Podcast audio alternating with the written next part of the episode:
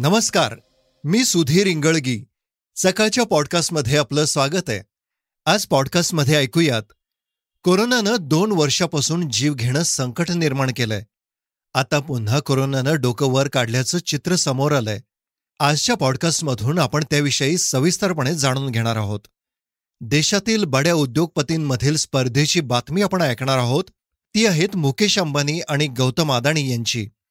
आज चर्चेतील बातमीमध्ये एमआयएमचे खासदार इम्तियाज जलील यांनी औरंगाबादच्या नामांतरावर जे भाष्य केलंय ते आपण ऐकणार आहोत. आता ऐकूयात सविस्तर बातम्या. पॉडकास्टची सुरुवात करूयात ओबीसी आरक्षणाच्या बातमीने. गेल्या अनेक दिवसांपासून ओबीसी आरक्षणाचा मुद्दा सर्वोच्च न्यायालयात आहे. महाविकास आघाडी सरकारनं ओबीसीच्या राजकीय आरक्षणाशिवाय राज्यातील स्थानिक स्वराज्य संस्थेच्या निवडणुका घ्यायच्या नाहीत असा निर्णय घेतला होता. मात्र न्यायालयानं यावर आक्षेप घेत निवडणुका घेण्याचे आदेश दिले होते. त्यानुसार निवडणूक आयोगानं हालचाली सुरू केल्या होत्या. आता न्यायालयानं पुढील काळात नव्या निवडणुका जाहीर न करण्याचे आदेश सर्वोच्च न्यायालयानं दिलेत. ओबीसी आरक्षण प्रकरणातील सुप्रीम कोर्टात पुढील सुनावणी एकोणीस जुलैला होणार आहे. तसेच ज्या ठिकाणी अजूनही निवडणूक जाहीर झालेली नाही त्या ठिकाणचे ओबीसी आरक्षण बंठिया आयोगाच्या वैधतेवर अवलंबून असणार आहे. मात्र ज्या ठिकाणी निवडणुका जाहीर झाल्या आहेत त्या ठिकाणी मात्र आता प्रक्रिया थांबणार नसल्याचं सर्वोच्च न्यायालयाने स्पष्ट केलंय. दरम्यान जाहीर झालेल्या निवडणुका वेळापत्रकानुसार ओबीसी आरक्षणाशिवाय पार पडण्याची शक्यता आहे. तर न्यायालयानं केलेल्या सूचनेमुळे महाराष्ट्राला ओबीसी आरक्षणासंदर्भात दिलासा मिळाल्याचं सांगण्यात येत आहे. सुप्रीम कोर्टानं ओबीसींच्या राजकीय आरक्षणाबाबत सातत्यानं एक गोष्ट स्पष्टपणे सांगितली आहे. की जोपर्यंत ट्रिपल टेस्टची पूर्तता होत नाही तोपर्यंत आरक्षण मिळणार नाही. आता बांठिया आयोगाच्या माध्यमातून प्रत्येक स्थानिक स्वराज्य संस्थांनी सरकारला ओबीसींची आकडेवारी दिली आहे. ही आकडेवारी मिळवताना सुप्रीम कोर्टाच्या सूचनांचं पालन केल्याचा दावाही केला जातोय. बांठिया आयोगाचा हा आठशे पानांचा अहवाल राज्य सरकारकडे सादर झालाय. त्यानंतर तो कोर्टात सादर करण्यात आला. बांठिया आयोगाच्या अहवालानुसार राज्यात ओबीसींची संख्या सदतीस ते चाळीस टक्के असल्याचं सांगण्यात येते त्यानुसार लोकसंख्या निहाय ओबीसींना जास्तीत जास्त सत्तावीस टक्के आरक्षण देण्यात यावं अशी मागणी या अहवालातून करण्यात आली आहे कोरोनाविषयीची एक महत्वाची बातमी आता आपण जाणून घेणार आहोत. कोरोनानं दोन वर्षापासून जीव घेणं संकट निर्माण केलंय. एकीकडे कोरोना कमी होत असल्याची चर्चा सुरू आहे आता पुन्हा कोरोनानं डोकं वर काढल्याचं चित्र समोर आलंय. कोरोनाचे एकामागोमाग एक नवनवीन व्हेरियंटनी जगाची चिंता वाढवली आहे. विशेषतः अमेरिका आणि युरोपमध्ये ओमिक्रॉनच्या नव्या व्हेरियंटनी डोकेदुखी वाढवली आहे भारतात सुद्धा या व्हेरियंटचे अनेक प्रकार समोर आले आहेत. यात बी ए पाच हा चर्चेत आलेला व्हेरियंट आहे. आता या व्हेरियंटबद्दल धक्कादायक माहिती समोर आली आहे इन्फेक्शन नंतर बी ए पाच काही आठवड्यानंतर दुसऱ्यांदा पुन्हा संक्रमित करू शकतो. अशामुळं एका महिन्यानंतर रुग्ण पुन्हा आजारी पडू शकतो. कोरोनावर जगभरात अभ्यास सुरू आहे. ऑस्ट्रेलियन तज्ज्ञांनी एका अहवालात म्हटलंय की बी ए टू प्रकारानं संक्रमित लोकांची संख्या वाढली आहे. यापैकी अनेकांना चार आठवड्यात पुन्हा संसर्ग सुरू झालाय. यामागे बी ए चार किंवा बी ए पाच प्रकार असू शकतात. काही तज्ज्ञ या व्हेरियंटमध्ये संक्रमण पसरण्याची सर्वाधिक जास्त शक्यता असल्याचं सांगतायत. जगातील अनेक शास्त्रज्ञांनी याआधीच बी ए चार किंवा बी ए पाचला महामारीची कोरोनाची पुढची पायरी असं म्हटलंय. बी ए चार आणि बी ए पाचमध्ये बी ए दोनपेक्षा लसीमध्ये असणाऱ्या अँटीबॉडीज विरुद्ध चारपट जास्ती प्रतिकारशक्ती आहे. ही प्रतिकारशक्ती लसीकरण विरोधात अधिक प्रभावी ठरते. त्यामुळे या व्हेरियंटचे संक्रमण पुन्हा होण्याची शक्यता जास्त असते असं सांगण्यात आलंय. श्रोते हो आता उद्योग क्षेत्राशी संबंधित एक महत्वाची बातमी आपण ऐकणार आहोत. देशातील बड्या उद्योगपतींमध्ये मुकेश अंबानी आणि गौतम अदाणी यांचं नाव घेतलं जातं. हे दोघेही गुजरातचे आहेत. आतापर्यंत दोन्ही उद्योजक वेगवेगळ्या क्षेत्रात कार्यरत होते.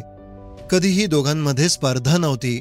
मात्र काही दिवसांपूर्वीच अदाणी समूहानं पेट्रोकेमिकल क्षेत्रात प्रवेश केलाय. तर दुसरीकडे रिलायन्स समूहानेही हरित ऊर्जा क्षेत्रात उडी घेतलीय त्यामुळे आगामी काळात विविध क्षेत्रात अदाणी आणि अंबानी यांच्या थेट स्पर्धा होणार आहे अशी शक्यता निर्माण झाली आहे. आशियातील सर्वात श्रीमंत व्यक्ती गौतम अदानी लवकरच एका नवीन क्षेत्रात पदार्पण करण्याची शक्यता आहे. सर्व काही नियोजनबद्ध झाले तर येत्या काही दिवसात अदानी समूह मुकेश अंबानींच्या जिओ आणि सुनील भारती मित्तल यांच्या एअरटेलला टक्कर देण्याची शक्यता आहे. अब्जाधीश उद्योगपती गौतम अदानी यांचा अदानी समूह टेलिकॉम स्पेक्ट्रम मिळवण्याच्या शर्यतीत सामील होऊ शकतो. त्यासाठी कंपनीनं नियोजन सुरू केल्याचं सूत्रांनी म्हटलंय. सरकारनं फाय जी स्पेक्ट्रमच्या लिलावासाठी कंपन्यांकडून अर्ज मागवले होते. ते सादर करण्याची अंतिम तारीख आठ जुलै होती. त्यासाठी सरकारकडे चाळीस अर्ज आले आहेत. सूत्रांनी दिलेल्या माहितीनुसार दूरसंचार क्षेत्रातील जिओ एअरटेल आणि वोडाफोन आयडिया या तीन कंपन्यांनी सव्वीस जुलै रोजी होणाऱ्या स्पेक्ट्रम लिलावासाठी अर्ज केले आहेत. तर अर्ज दाखल करणारी चौथी कंपनी अदानी समूहाची आहे. कंपनीनं नुकतंच नॅशनल लाँग डिस्टन्स आणि इंटरनॅशनल लाँग डिस्टन्स परवाने घेतलेत. मात्र अदानी समूहानं या संदर्भात कोणतीही माहिती दिली नाहीये. आता आपण जाणून घेणार आहोत आजच्या वेगवान घडामोडी. गुजरात एटीएसनं मोठी कारवाई करत कच्छ जिल्ह्यातील मुंद्रा बंदरातून अंमली पदार्थांचे मोठे कंटेनर जप्त केले आहेत. ही खेप मध्य पूर्वेतून भारतात आणण्यात येत होती अशी माहिती अधिकाऱ्यांनी दिली आहे. यापूर्वी सीमा सुरक्षा दलानं चार पाकिस्तानी मच्छीमारांना अटक करून गुजरातच्या किनाऱ्याजवळून दहा मच्छीमारी नौका जप्त केल्या होत्या. त्यानंतर ही मोठी कारवाई करण्यात आली आहे. जप्त करण्यात आलेल्या जहाजामधून प्रामुख्यानं हेरॉईन असल्याचं सांगण्यात आलंय. याची बाजारपेठेतील नेमकी किंमत किती आहे याची माहिती अद्यापर्यंत समोर आलेली नाहीये. सप्टेंबर दोन हजार एकवीसमध्ये मुंद्रा बंदरावर देशातील अंमली पदार्थांची सर्वात मोठी कारवाई करत एकवीस हजार कोटी किमतीशी तीन टन ड्रग्ज खेप जप्त करण्यात आली होती. श्रीलंकन राष्ट्रपती गोटाबाया राजपक्षे यांचे भाऊ आणि माजी अर्थमंत्री बासिल राजपक्षे यांनी आंदोलनादरम्यान आंतरराष्ट्रीय विमानानं दुबईला पळून जाण्याचा प्रयत्न केला. मात्र विमानतळावरील प्रवाशांनी त्यांना ओळखलं आणि इमिग्रेशन अधिकाऱ्यांनी त्यांच्या प्रवासाला मंजुरी देण्यास नकार दिला. बासिल राजपक्षे सकाळी कोलंबो आंतरराष्ट्रीय विमानतळावरील व्ही आय पी टर्मिनलमधून दुबईला पळून जाण्याचा प्रयत्न करत होते. काही लोकांनी त्यांना ओळखलं देश सोडून जाण्याला विरोध केला. मिळालेल्या माहितीनुसार बासिल राजपक्षे चेक इन काउंटरवर पोहोचले त्यावेळी इमिग्रेशन अधिकाऱ्यांनी त्यांना मंजुरी देण्यास नकार दिला. अखेर त्यांना विमानतळ सोडून परत जावं लागलं. स्टँडअप कॉमेडियन वीर दास आणि मुनव्वर फारुकी या दोघांचा वादाशी खूप जुनं नातं आहे. आता वीर दासनं इंस्टाग्रामवर एक व्हिडिओ पोस्ट केलाय. देशाच्या भावनांची टर उडवली आहे व्हिडिओत तो म्हणालाय देशात कॉमेडियनना कधीही श्रीमुखात लगावले जाऊ शकते.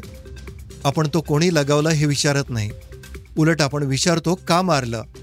या प्रश्नाचे उत्तर देताना स्वतः वीरदास म्हणतो देशद्रोह मानहानी आणि भावना दुखावल्याच्या नावाखाली कोणालाही श्रीमुखात मारले जाऊ शकते? वीरदासच्या त्या व्हिडिओला आतापर्यंत हजारो लाईक्स आणि प्रतिक्रिया मिळाल्या आहेत. World wrestling entertainment champion the great Khali म्हणजे दिलीप सिंग राणा यांचा व्हिडिओ सोशल मीडियावर व्हायरल झालाय. व्हिडिओमध्ये तो टोल प्लाझा कर्मचाऱ्यांशी भांडताना दिसलाय. कर्मचाऱ्यांनी सांगितलं त्याने खलीकडे ओळखपत्र मागितलं. त्यानंतर खलीनं त्याला कानाखाली मारली. ग्रेट खली जालंधरहून कर्नालला जाताना ही घटना फिल्लोरजवळील टोल प्लाझाचा हा व्हिडिओ असल्याचं सांगितलं जात आहे खलीने सांगितलं की एक कर्मचारी जबरदस्तीने कारमध्ये फोटो काढण्यासाठी घुसत होता. त्याला फोटो काढण्यासाठी नकार दिल्यानं वाद झाला होता. श्रोते हो आता आपण ऐकणार आहोत आजची चर्चेतील बातमी. औरंगाबाद शहराचं लवकरच नामांतर होणार आहे. याबाबत माजी मुख्यमंत्री उद्धव ठाकरे यांनी औरंगाबादचं नाव संभाजीनगर करण्याची घोषणा केली होती. या नामांतरावरून राष्ट्रवादी काँग्रेसचे नेते शरद पवार यांनी देखील हा निर्णय मावियाच्या किमान समान कार्यक्रमात नव्हता त्यामुळं अनाकलनीय असल्याचं म्हणलंय.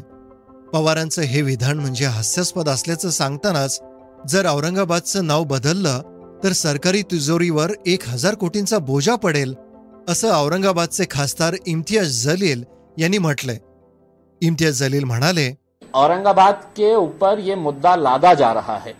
और दो टक्के, तीन टक्के ऐसे लोग हैं जो हर मुद्दे को जात और धर्म के नाम से देखते हैं उसमें।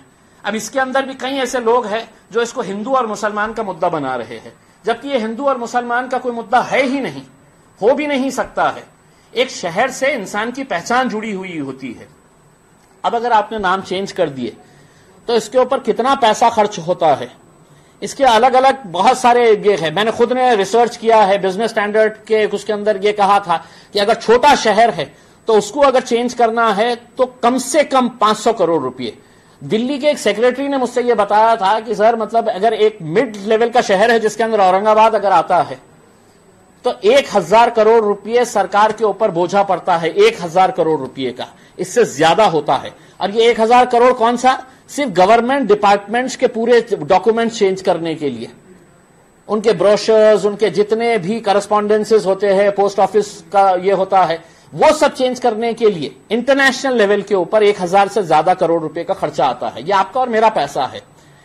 और कई हज़ार करोड़ वो होता है जो आम आदमी को ऊपर भी बोझ आता है।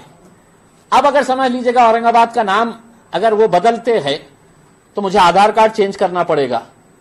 मुझे पैन कार्ड चेंज करना पड़ेगा। मेरा पासपोर्ट है तो दोबारा से है तो चेंज करना पड़ेगा। आइडेंटिटी कार्ड है तो वो चेंज करना पड़ेगा। दुकान है तो दुकान का बोर्ड चेंज करना पड़ेगा उसमें। तो ऐसे जितने भी है, इसके अंदर आपको लाइन में खड़े रहना है।